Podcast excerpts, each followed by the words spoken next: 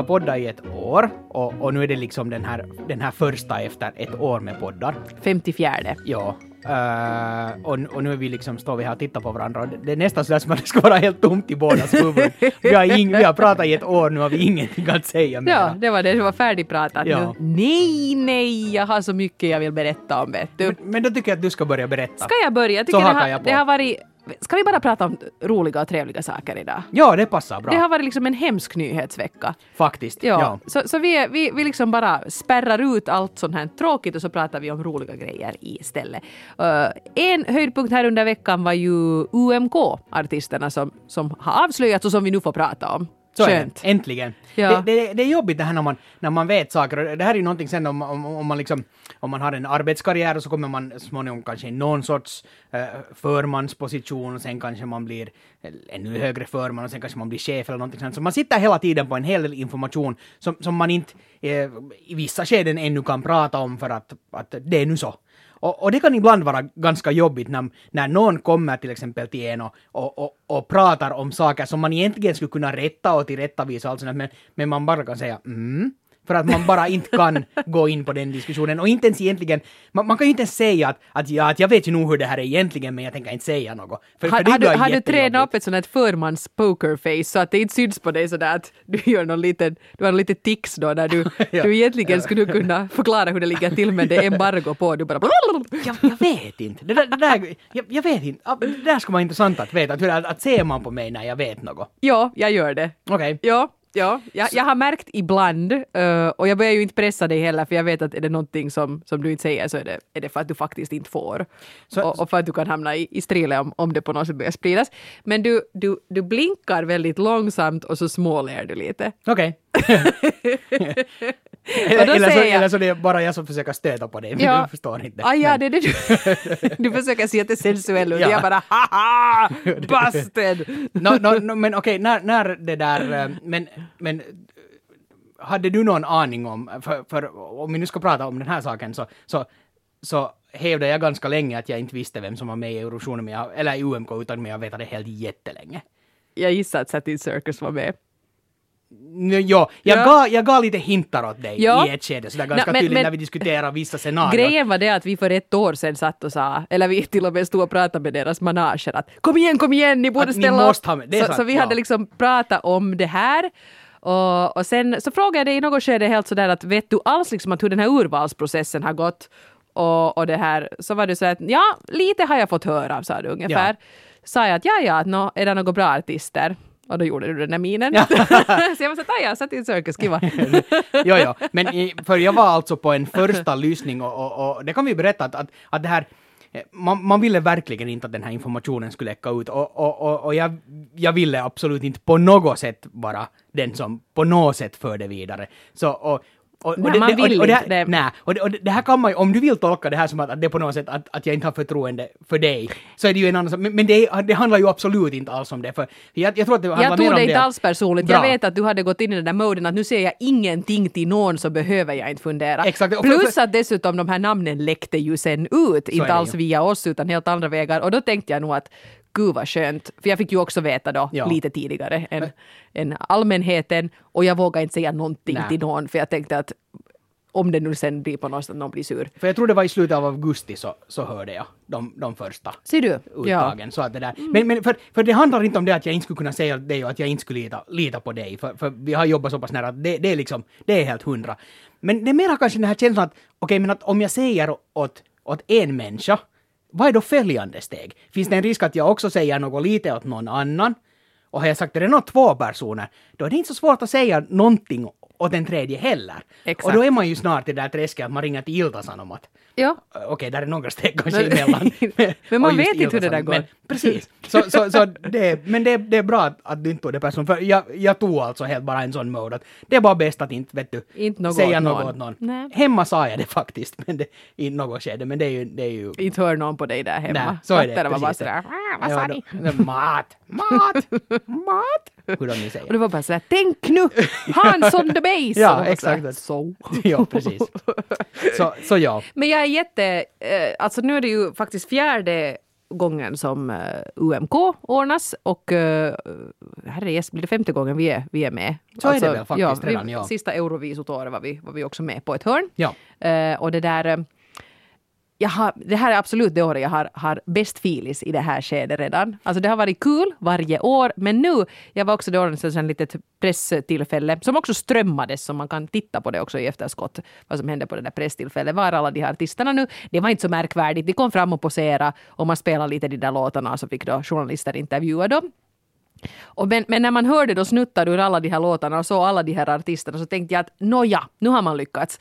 För tanken med UMK var ju att nu ska vi liksom lyfta fram finsk musik så som den är just nu.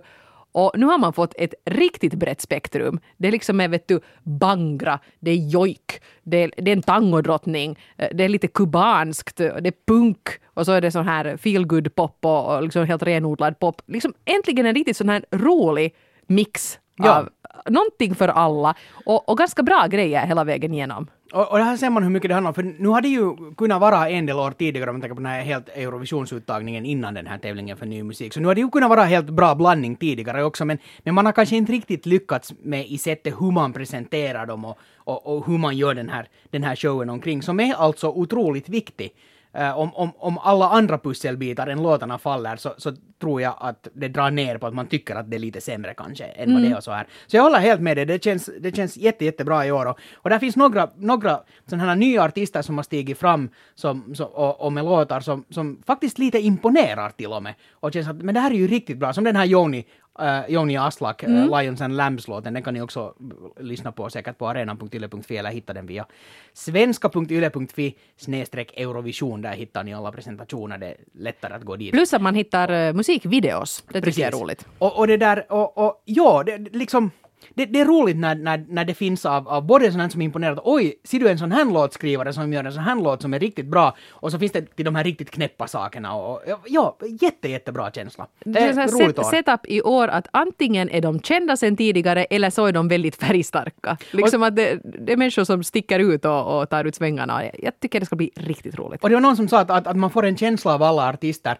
var det kanske Hanna, vår kollega, att, att alla faktiskt vill vara med och alla vill faktiskt vinna Eurovisionen. Ja. Alltså nu pratar vi om att vinna finalen i Ja. öster. Att, det är liksom, att, att man är inte med för att, för att någon har sagt att man måste eller, eller för att no, det är nu ett sätt att lansera sig, och så här, utan alla, alla, alla vet vad grejen är och alla siktar, liksom har ribban satt högt Det här är, och det är först, roligt. första året jag fick lite så här Melodifestivalen-känsla kring det här arrangemanget. Jag menar, Ja. det, man ska inte jämföra evenemangen, det liksom är så mycket större och så mycket mera pengar Och kommer involverat inte i att vara Sverige. likadant som Nej, men det är lite Melodifestivalen den, i sig. att, nej, men lite attityden bland artisterna att gud vad roligt att vara med. Och inte det nu så noga, det sa till och med Satin Circus när vi hade dem i Radiohuset, att inte det nu så noga om de inte vinner, men att det här är nu en tävling man vill vara med om. Det är liksom. jätteroligt, ja. Ja, och, och så är det ju i Sverige också, det där att vinna Melodifestivalen är nu inte så himla viktigt. Nästan bättre att bli tvåa som någon Salem Al Fakir liksom, Mm, som, precis. som fick ett bra boost där. Hej, men jag måste bara säga ännu om de här musikvideorna, det tycker jag är en kul grej för i år, att de har spelat in videos för alla de här låtarna eh, som redan finns nu då. Och det är också roligt sådär att också om man inte nu skulle klara sig så långt i tävlingen så har man ju den där videon och den kan ju bli viral och leva kvar och så här att man blir ju inte bortglömd kanske lika fort. Men så finns ju då den här artisten Siru som vann, eh, eh, hon vann Voice of Finland eh, här, var, den, var det nu senaste säsong? Ja, Eller- det var Nej, väl det, kanske. Bärodda, Nå, det ja. är så många. No, men i alla fall. I alla fall, hon är med. Hon har en jättefin låt som heter Mustelmat. Hon hade också gjort en, en eh, musikvideo. Och så är det ju ändå lite så att de har gjort sig ganska rask takt här på Yle, de här videorna. Så om man jobbar på Yle så känner man ju igen lite miljöerna och sånt här. Ibland att hej, de har varit i parkeringsgrottan Ja, precis, och filmat. Hej, det där är den där fotbollsplanen här bredvid. Och så här. Men eh, Siru, hon, hennes låt är mycket gripande då, handlar det om liksom, jag menar nu inte kanske fysiska blåmärken, men sån här att hon, hon och i den här videon så, så så på något sätt så, det är nu ett vet du, snårigt kärleksförhållande och det är nu en kar och hon på något sätt till sist flippar och så börjar hon liksom slå sönder grejer och det var ganska pampigt och så här. Så hade hon en sån här vägg som hon slog sönder där. Jag tyckte att tusan att den där väggen ser bekant ut med så snygg snirklig tapet och hon härjar och hon skriker och det är dramatiskt och det är vindmaskin och splitter och hon trashar allting. Tyckte att, ja nu vet jag. Det där, det där är bakgrunden i En kväll med Anne och Hanna. ja så de har hittat den där kulissen som har använts för den tv-inspelningen och tänkt att äh, den här kan vi säkert slå sönder. Det är jätteroligt. detalj. Så det blir flera säsonger av En kväll med Anne och Hanna, vilket jag hoppas att det blir, så måste de få en ny vägg, för Siro har slagit sönder deras gamla. Eller sen tar man den där söndriga och har det liksom. Det, Som en på. statement. Ja, precis. Ja, det, är ju- det är ju bra, det skulle passa bra ihop med Anne och Hannas liksom sådär att vi har alla våra mustelmat. Ja, exakt, ja, att vi, precis. ja, det, smärtpunkter och så vidare. Ja, Ja, men det- spana in den. Det, det, det, det är ett roligt ställe att jobba på det här, för man får, får se sådana, liksom inte bara bakom kulisserna, utan man känner också igen dem sen när de blir sönderslagna. Och vi såg väl de här stå i en, i en gång här i något skede innan de spelade in den Ja, vi var sökt efter något, vi var sökt efter glasskiosken. Så var det. Så ja. var det. De, den stod där bredvid. Alltså glasskiosken, den som inte vet. Är det bås som vi har suttit i ganska många gånger och gjort referat. UMK-referaten har vi väl gjort från kiosken nu här är de senaste ja. åren. Vi ska se om vi hittar den i år igen eller var vi nu riktigt ska, ska sitta. När vi arbetar i år. Så ta, ta med den till Wien kanske. Mm. Hör du, förra veckan så beskärmade jag ju mig lite över det här att jag har svårt att sova. Mm. Ja, hur har det gått nu då? Eh, eh, Tack, det har gått riktigt bra faktiskt. Det har, det har funkat ganska bra det här. Jag sa ju det här vädra, nya kuddar. eh, Det där med att eh, titta på sin skärm har varit lite knepigt. Ja, det, det är omöjligt att låta bli alltså. Ja, att liksom inte gå och kolla någonting då därför. Så där har jag lite synda och varit lite sur på mig själv för att det skulle nog vara hemskt skönt att liksom stänga, stänga av och tagga ner. Men så har jag ju då ehm, också börjat med eh, Ja, det här är så olikt mig, det är jättekonstigt. Jag har börjat med två olika sådana yogaaktiviteter den här veckan. Två olika varianter. Okej. Det, det ena hette något med något chai. Cha, chi. Chi-ball. Chi-ball var det ja. Ja, det var jag på i måndags. Det var ju jätteskönt. Det var Och- kallt och ruggigt och jag kom in i en sån där mysig liten yogastudio. Och, och chi-ball är nu, kan, var liksom, vad är, på vilket sätt skiljer det sig från annan yoga? Det- vad är liksom, Man har en boll. aha, okej. En boll och det finns olika sorters bollar som är olika färger och luktar olika. Jag Okej. tror den gula bollen som luktar citrongräs. Och så gör man sådana, det är då tydligen lite tai chi och lite pilates och lite ditten och lite datten. Men jag hade inte ont i nacken alls dagen efter. Så att på något sätt hade det nog mjukat upp sådär. du har besökt en yogabuffé.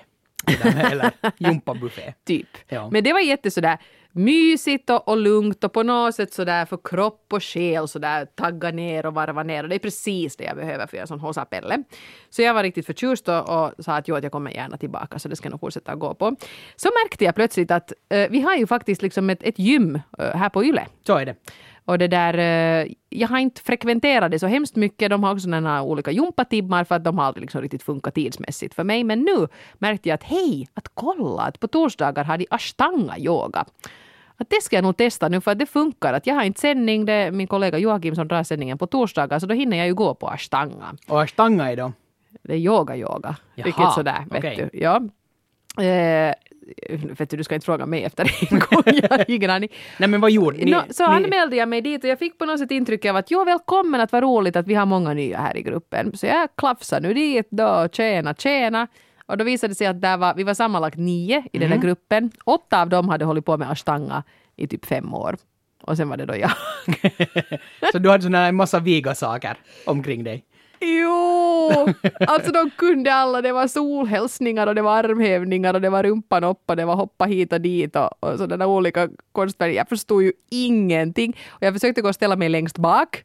Jo, för Men de har ju en fördel att de kanske har lärt sig kontrollera sina gasutsläpp medan, medan de yogar. ja, Eller? det var, det var just så jag resonerade. Nej, jag tänkte att jag, jag ställer mig nu diskret här och försöker göra likadant som alla andra. Men då märkte hon mig, hon som drog den där timmen, var så att nej, nej, nej, du måste komma längst fram här så att jag kan hjälpa dig. Så jag måste stå då absolut längst fram. Eh, och, och det var ju helt hemskt och liksom, jag var ju så usel. Jag menar, inte, inte vet jag, kan jag ju något sådant, liksom, och, och, jag menar, jag har ingen, jag har ingen armstyrka överhuvudtaget. Liksom att göra armhävningar, jag bara trillar pladask ner i, i golvet. Eh, benen är lite bättre. Men sen var det ändå så här, jag försökte nu göra hela tiden, hon var emellanåt och så går vi den här positionen, så, att- men inte du. nej, så, nej ja. jag sitter här med benen i kors och tittar på. Och, och det här men sen var det sådana konstiga rörelser som att stå på axlarna. Vet du, så att du ligger på, på rygg, det gjorde man ju när man var liten. Och så liksom lyfter man upp liksom benen rakt upp i luften tills du till sist liksom mer eller mindre står bara på dina axlar och på Ja. bakhuvudet och håller i. Det var jag ganska bra på, det har jag inte testat sedan jag var fem år. Men det gick riktigt fint. Men alltså aldrig i livet skulle jag ha gått dit och jag skulle ha fattat att jag var den enda som aldrig hade gjort det för och att Nej. alla andra var helt sådär, vet du karlarna där, de satt i lotusställning och andades som Darth Vader och var jätte på Men något de- sätt men jag- rutinerade. De andra, jag menar du gjorde en jättestor tjänst åt alla som har hållit på med det här i fem år. Ifall någon ens lite har funderat på att ska jag nu orka fortsätta med det här. Så, så du gav ju ett grymt självförtroende åt dem att sabla så långt jag har kommit i min utveckling. ser du på det där, Åbeke? Har jag varit sån där? Jag var nog inte så där dålig när jag började. Och så liksom, Alltså, jag måste den där varit- bekräftelsen i att, att de faktiskt är bra på det vad de gör. Så Alltså, det, jag det måste, kan nog ha, jag för måste nog ha varit den mest patetiska yogin någonsin. Men jag fick ju nog lite blodad tand för jag tänkte att alltså, inte Alltså- alltså, slog du dig? det var den jag försökte göra en armhävning. Nej, men jag blev lite sådär att, att tusan det skulle nog vara coolt att kunna det här. Mm. Och jag tror ju nog att det är en sån där eh, form av motion var man liksom går framåt så att man märker det. Så att jag, Eh, hon sa Jag- att nästa vecka måste du komma en kvart tidigare så att jag hinner ge dig lite förhandsundervisning. Okej, jag, så jag ska nu gå. Men det är ju perfekt för, för jag som nu är så här, no, nu är jag nu väl ändå en semisocial människa, men, men, men inte, det här med att, att jumpa i grupp känns väldigt, väldigt sådär, vad heter det, främmande för mig. Att, att, att antingen skulle jag vilja gå till ett gym var det är så många människor på plats att man faktiskt drunknar i mängden och Ja. alla vet nu bara gör sitt. Men det här med att man tillsammans gör något, jag, jag vet inte. Jag, jag skulle säkert, jag, jag skulle behöva röra på mig, men jag skulle nog behöva, tror jag, en personal trainer och sen att vi skulle kunna gå någonstans var man får vara i fred. fred, ja, att, för, för det är ju grymt bra det här med att man får, får instruktioner med någon som kan och vet att man gör rätt saker och att man inte sliter sin kropp på fel sätt. Jo, och sen sporrar du så att du orkar med fem till. Att kom igen nu när man Precis, själv är ja. så att åh,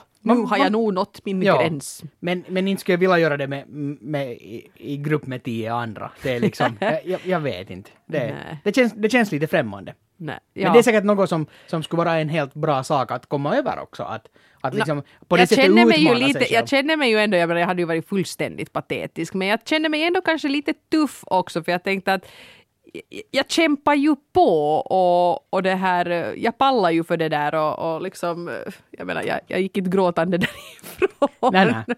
Fast jag hade skämt ut mig totalt. Men, Men ja. eh, det som jag har gjort så efter, efter den här min ganska långa julsemester med allt för mycket ätande och drickande, så det där, så, så nu har jag tagit upp tillbaka det här med att, att gå upp från parkeringsgrottan. Eh, det är ganska många trappsteg Jo, det ska faktiskt sägas att det är liksom inte sådär att det är inte 30 trappsteg utan Nej, det är precis. liksom, det, är, du är ju långt ner i underjorden. Men, men, det är en, men det är en ganska passlig längd, för den är, den är just så lång att, att ma- man blir lite slut, men inte så slut att man inte skulle kunna gå efter att man har gått de här trapporna, men inte heller så kort som att det nu faktiskt inte har någon skillnad. Så att, Och det har jag faktiskt gjort nu varje dag, eller varje morgon. Mm. Och, och, och, och det har ju ändå, ändå varit någonting. Men sen, det som är min, eftersom jag nu då sa det här med grupp, så, så det som är lite den här Nå, inte vet jag nu paniken, men det som är min rädsla är ju det att, att någon annan skulle göra samma sak. Så då måste man ha en tillräckligt, jag vill ha en tillräckligt hög takt på mitt gående uppför trapporna, så att ifall någon startar från samma punkt var jag startat, att den inte kommer dit och ser mig flåsa och, och springa förbi. Jag, jag, vill- jag vill helst gå den här trappgången liksom, i fred. För det är ju lite så att, vet du, jag står nu här halvvägs och vilar, att går du vidare bara. Det, det är sådär underlig situation. Det här handlar ju nu bara om mina, mina Du vill liksom, inte ha anhängare så här, hej Nej, egentligen hej inte. Nej. I trappar du, vi går. så att, att man kan ju inte gå hur långsamt som helst för då är det risk att någon kommer att springa förbi en. Men, men till alltur är det så pass långt att, att det, det, de flesta tar nog hissen. Det, jag får vara ganska ensam Men där de tänk vad bra, nu är liksom vårt motionsår korkat. Du går i korkat. Jättekorkat. Ja, det är sjukt korkat. Du går i, i trappor och, och jag försöker stå på axlarna. Mm. Ja. Men den- den Vi ska här se vem som bryter nacken först. Men Den här frestelsen att sluta något sånt här som man har påbörjat är nog är underligt st- stor. För, för, för jag tänkte så här, i måndags tänkte jag att okej, men att, att att det är nu måndag morgon och, och nu har jag liksom både min, min ganska tunga datorväska och min den här andra väskan som, jag menar sen brukar jag lämna datorn här på jobbet och inte släpa den varje dag. Att, att borde jag nu ändå inte ta hissen liksom för att jag har ju liksom mera, mera stuff med mig. Men nej, jag, jag ska gå och jag gick Bra. och, och sådär. Men, men det, det, jag är ännu kvar i det här letande lite efter orsaker. Att, att det där att... Svepskäl. Att, att, inte, svepskäl, Ja. precis. Att, att inte, inte ta den här trappan. Så att, få se. Hör du, jag skulle vilja prata lite om världens farligaste bok. Aha, okej. Ja. Eh, Salman Rushdies ver, Satans verser eller Nej, nej, Bibeln? nej. Nej, okej. Du kan nog gissa säkert vilken det är. Men nu måste vi fundera. Jag kan säga att det är 70 år sedan författaren dog. Oh, mm, 70 år sedan. Han var inte författare i första hand. Nähä, okej. Han hade mustasch. Ja, ja, är det, är det nu 70 år sedan, sedan eh, Adolf Ja. satte en kula i skallen? Ja, Adolf Hitler alltså. 45 var det ju. Så. Precis, ja, just så exakt nu är det. det 2015. Ja. Eh, en intressant grej, alltså när, när då Adolf Hitler eh, dog, eller tog sitt liv, eh, så hade han ju inga, han hade ju inga barn. Så det Nej. blev liksom lite oklart förstås att vem skulle då ärva honom. Men han var skriven i München, så det var då staten Bavaria som ärvde honom. Eh, rubbet då, och, och där ingick då rättigheterna till Mein Kampf. Och den skrev han ju liksom 25 tror jag. Alltså Jo, jo, det, när han satt i fängelse Han satt i efter, fängelse. efter första världskriget och Ja, ja. sådär. Och ingen brydde sig ju kanske om den just då, den där boken, men sen när han kom till makten sen på 30-talet så blev det ju, har du vetat, nej det hade jag faktiskt inte vetat, eh, att man till och med tryckte upp en extra nätt upplaga av Mein Kampf som gavs till brudpar. Tyskland. riktigt? Sådär, så man får en vigselbibel och så här. men var det, det, det måste ju ha varit sen efter att han var vid makten. Jo, jo, jo, förstås. För- för ja. att- för Annars skulle man säga, vem är du och vad är det här? Nej, nej, alltså då när han hade då. För religionen hade ju en ganska sådär, det, den var ju inte helt komplicerad, alltså helt okomplicerad den här religionens äh, roll under Nazityskland. För, Nej, nej, nej. För, för, Nej, men religionen just- var ju just kanske sådär var ju att, sådär att här har ni en bra bok, den kan ni läsa. Precis, och vigsel kunde just göras av en, av en präst, men så var det inte ändå helt religiöst och det var lite så här Sådant ja. underligt. Men då fanns det tydligen, åtminstone jag vet inte i hur stor utsträckning det här gjordes, men i alla fall det finns en sån här wed- wedding edition av Mein Kampf som man då gav sådär att den här kan ni sitta där hemma och begrunda nu när ni då Nåja, men det där... Är det liksom, titeln kan man, äktenskapet är ju en enda lång kamp. eller, eller vad är liksom... Ja. Det känns ju helt absurt så här med facit på hand. Och, Har du läst den? Mein Kampf? Nej, nej. inte jag heller. Eh, men vad jag har förstått är att no, det är ju förstås han, hans planer för hur han ska eh, göra för att liksom erövra världen mer eller mindre för att stärka Precis. då Tyskland och förstås kryllar av antisemitism och, och så här skulle skjutsa iväg alla till Madagaskar eller vad han nu hade för, för, för avsikt där. Men det där sen då efter att andra världskriget tog slut och han då dog så bestämde man då sig för att förvalta det här eh, själva bokarvet på det sättet att den får inte tryckas och ges ut i Tyskland. Nej. Det, liksom, det har inte gjorts nu liksom sen före, före 45 då. Eh, men eftersom det nu inte i år utan nästa år räknas det då att 2016, när 2015 är slut, är 70 år sedan författaren till den här boken dog, Ah, så så, då finns- släpper copyrighten. Precis. Så då får vem som helst i Tyskland också ge ut Mein Kampf hur som helst. Men får man också, det, det är liksom, materialet i sig är då inte heller, vad heter det, att, alltså det, det finns inte ett förbud på det där innehållet liksom i sig, att, att, att fast rättigheterna är fria så, så får man ändå trycka, trycka upp den. Ja, alltså det finns inte ett förbud. Det har varit liksom förbjudet att trycka den. Ja. En, liksom, men det har inte varit förbjudet att äga den eller att Nej. köpa den. Nej. Och inte heller för antikvariat att sälja den. Just det. Eh, och tydligen har den funnits på tyska bibliotek och så här och, och varit ganska liksom utlånad. Jag menar det, det är ju, oavsett vad man nu tycker, tycker om det så, så kommer man inte ifrån att det är ett intressant historiskt dokument. Och, och, och det är ju Men- en del av, av tyskarnas historia och på något sätt måste de ju kunna processa Ja. det också. Det är ju ganska farligt och, och nästan motbjudande tanke att man, att man inte skulle processa Att man det. helt bannlyser Ja. den. Och det finns till och med sådana helt liksom judiska styrkor som säger att, att den borde göras tillgänglig för alla på nätet och vi kan hjälpa till och liksom skriva fotnotgrejer. Liksom att, att hellre det då liksom än att sätta den bakom lås och bom för då kan den bli liksom det blir lite sån, vet du något, typ Breiviks manifest, Mm, det blir en sån precis. där lite kultgrej av det hela om man liksom inte, ja. Men det där, det som jag också tyckte var lite intressant, ja, BBC håller på att göra ett program om det här så det var den vägen jag, jag fick nys om, nys om, om det här då. Och det som jag inte har vetat är att Mein Kampf har blivit här på senare år en bestseller i Indien. Okej. För det finns några sådana hinduiska nationalistiska sådana kretsar som tycker att den är väldigt intressant därför att om man nu vet du lite så här skumma förbi allt det här med antisemitismen som ni nu tycker är så intressant så är det ju en instruktionsbok i hur du som liten arg kille tar över världen och lyckas. Oj nej. Men det är en skrämmande tanke för jag Ja, menar frågan är ju sen att hur farlig är den Precis. ännu idag då eh, 90 år efter att den skrevs? ja, det, det är en bra fråga. Ja. Men det tydligen finns inte ännu någon konsensus att hur man exakt ska göra. Men i alla fall nästa år så är det fritt fram för vem som helst i princip att trycka upp Mein Kampf och sälja den. Intressant. Det är, nu, det är nog alltså, eh, på något sätt är det ganska intressant att, att bekanta sig lite med det här med att hur, hur tyskarna förhåller sig till, till, till hela, det här, liksom, hela den här Nazityskland-perioden och vad som är okej och vad som inte är okej och hur de processar det i skolor. Och, och det var någon undersökning som gjordes i Tyskland för några år sedan och det var en överraskande hög procent av ganska unga människor som inte riktigt kände till Förintelsen. Nej, just det. Och, och, och det är ju det är ganska intressant. Jag tror att det här kan, kan gälla överraskande många också säkert i vårt land eller i hela världen.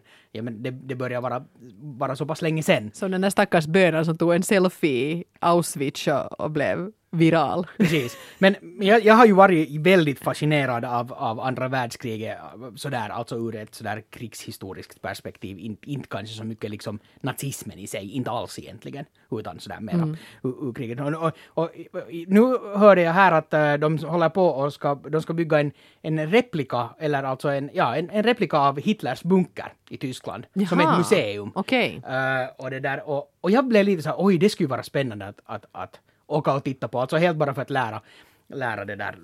Ja, eller bara, bara se att, att hur den här förhållandet var Ja. och, och allt sånt här.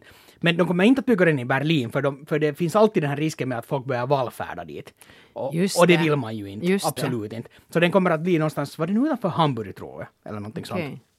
Och det där, och, och sen, så han hade ju en massa porträtt på sig i sin bunker och de kommer man också att lämna tomma. Så det kommer att finnas ramar på samma ställe var, var det fanns liksom Hitler-porträtt men ingen bild. Ja. Just för att också undvika det här. Så, så, men jag blev genast lite taggad. Det skulle, vara, det skulle vara jätteintressant, alltså bara just för att jag har varit intresserad av, av, av hela det här världskriget. Inte, absolut inte av ideologin.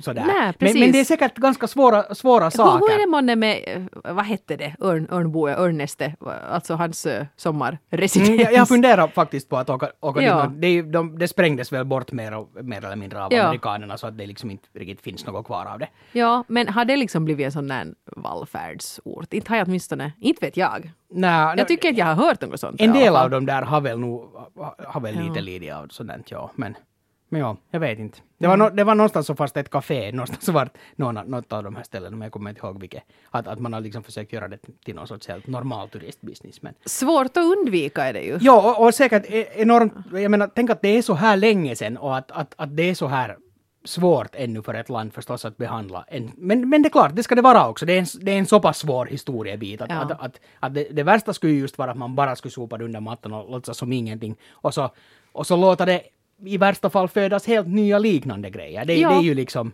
för... Nej, jag tycker att, jag menar att få se en sån där bunker eller en sån där prålig timmerstuga uppe på en klippa och sånt där, så det på något sätt väcker ju den där tanken att hur kunde det gå till det här? Precis. Liksom, att hur, hur lät världen detta hända när det var aktuellt? Och jag menar, det händer ju liksom motsvarande saker i Nigeria nu. Va? Liksom, man väntar en... Vi skulle inte prata om tråkiga saker. Men, Nå, men vi har redan pratat om Mein Kampf. Så Ja, alltså, ja, ja, men liksom att på något sätt ändå... Mm. Jag tror man måste titta bakåt och lära sig. Just med Nigeria så tänker jag, jag har gjort hemskt mycket kopplingen till Rwanda och blev Mm. lite förvånad när jag sa att det, liksom, det var 94, det liksom är jättelänge sedan den här ja. folkmordet i Rwanda. Och där var ju grejen det att inte visste någon om att det hände, alltså inte vanliga människor. nej. FN kanske visste. Men, men liksom, inte, inte hade, det var liksom, kom inte över nyhetströskeln och ingenting.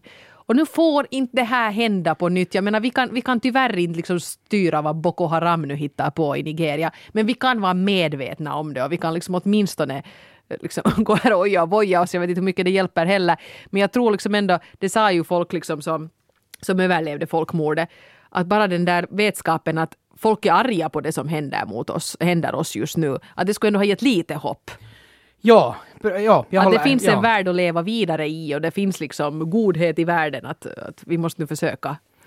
Ja, Uff. ja det, det, det är så fruktansvärt hela den här, den här Boko Haram jag, jag vet på riktigt inte hur jag ska vara. Och det är liksom på något sätt den här den där medvetenheten är, är jag menar, det, det, det måste, det är nu liksom minimi.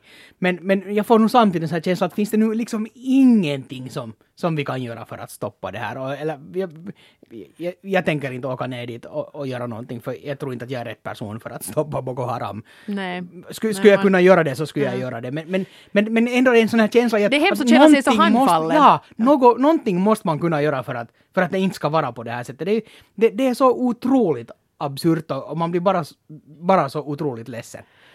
Ja, Och sådär. hopplös situation. Ja. Hör du, det finns en printer som kan skriva ut pizzor. Ja, och det är ju kanske det, det, är ju kanske det bästa, bästa på länge. Ja, alltså 3D-printrar. Mm. Ja, alltså det, jag, jag förstår inte, alltså det är så science fiction. Jag kan liksom inte begripa, hur jag än försöker greppa att, att en sån man inte har uppfunnit så existerar, så, så går det inte riktigt. Det är nog så konstigt. Mm. Men, på- och på något sätt kan jag förstå det här med att om du har liksom plast eller någon metall som den kan liksom få till någon form och så, och så är det bara en printer som liksom bygger upp det, liksom, no, no, gör små plastgrejer. Det, det kan jag liksom på något Jag tycker sätt fatta. det- redan det börjar vara lite, lite över, Okej. over the top för mig. Men, i alla men fall. pizza? Ja, eh, det finns tydligen nu, eller det, det finns redan en 3D-printer som kan skriva ut ätbara grejer. Och Mm. så länge vet du, hittills kan ändå tydligen, eh, det här pratar Simon Staffans i vår måndagspanel i Radiohuset om, han hade fått nys om en sån här grej, eh, kan skriva ut kakdekorationer. Och det kan jag ännu vet du förstå, då är det någon sån där sockermösse säkert som Mm. man fyller på med och så sprutar det ut ja, så att det blir en ros eller vad man nu vill ha på sin kaka. Men de arbetar på att den då ska kunna börja skriva ut pizzor. Och de där pizzorna, de måste faktiskt sättas i ugnen, att den, printern gräddar inte dem. Men Men i så, alla fall. så man får en rå pizza alltså? Ja, ja.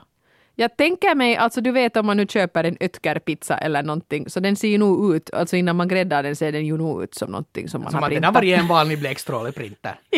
det, det, man har tagit degbotten och sen har man printat en bild av något det där- ost och korv. och- Ötker mozzarella som ser ut som en bit paff. Ja, precis.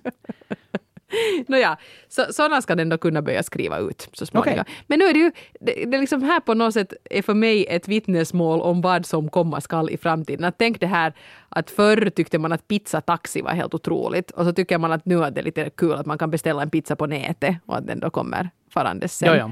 Men när framtiden säger att oj fan det är mors dag idag, vi var inte i butiken, ska vi printa en pizza, okej. Men det där, det där löser ju verkligen just alla sådana här problem. Men jag menar, jag kan förstå den här att, sen när vi ska åka till Mars, eh, och det är väl inte så långt in, jag ska inte åka till Mars, inte det här skedet åtminstone, men, men det har ju pratats om att kanske till och med inom 20-30 år så bör det vara aktuellt med, med att människan åker till Mars. Och, och, och jag menar, det finns ganska lite pizza på Mars. Så nu är det Mm. ju bättre då om du har med en container av någon sån här mössa och så kör du bara via printern och så har du din pizza. Och vet det är liksom- jättebra läppe. Man skulle ha en sån här eh, 3D-printer som printar ut marsipan på Mars. Ah! Vitsi, det skulle vara bra. Ja. Jag ska ringa NASA. Eh, Det tycker jag att du ska göra. Men, men, men det här löser just Finns alla det sådana... marsipaner på Mars? Det här löser ju alla sådana just gåvoproblem. Att det är sådär att nej, vi ska åka på bar, nu ska ungarna på barnkalas och vi har ingen present men vi printar ut en Barbiedocka. ja. Det är liksom helt briljant. Man behöver Ja. inte fara någonstans mera. ja. Det är helt strålande. Ja. Ja. Eller eh, man, man laddar ner liksom uh, menyn för en fantastisk uh, nyårsmiddag. Och, Ja. så, och så bara printar man ut det. En hummer. Ja, exakt, till exempel. det, är, det är ju helt, det är ju helt jätte, jättebra. Ja. Och Så- inte det är omöjligt heller. Så världen blir bara bättre hela tiden. Ja. Men när vi nu pratar om, eh, jag menar, Boko Haram och allt sånt här, och det, det är helt fruktansvärda saker som, som händer i världen, så, så, så jag brukar påminna mig själv om det att, att, att vi har haft, vi gjorde någon intervju för ett program för några år sedan, om, om det här att hur mycket sämre är världen nu än vad den var tidigare och titta liksom på sånt som svält och, och utbildning och bla bla och det ena och det Ja. andra. Och allt har blivit bättre på 20-30 år. Det, det är liksom mängden misär har minskat. Men jag menar samtidigt, vi blir ju fler hela tiden och sådär. Så, så, så det är ju inte så att, att det ska vara misärfritt här på jorden. Men, men allt kanske nu ändå inte bara pekar neråt fast det händer hemska saker hela tiden. Utan, utan det blir nog bättre. ja. Bra slutord tycker jag. Kanske bäst att vi avrundar här. Vi gör så. Ja, motionsåret är korkat och vad vi allt kom fram till. Eh, Och en ny podcast blir det förstås om en vecka. Så är det. Hej då! Hej hej!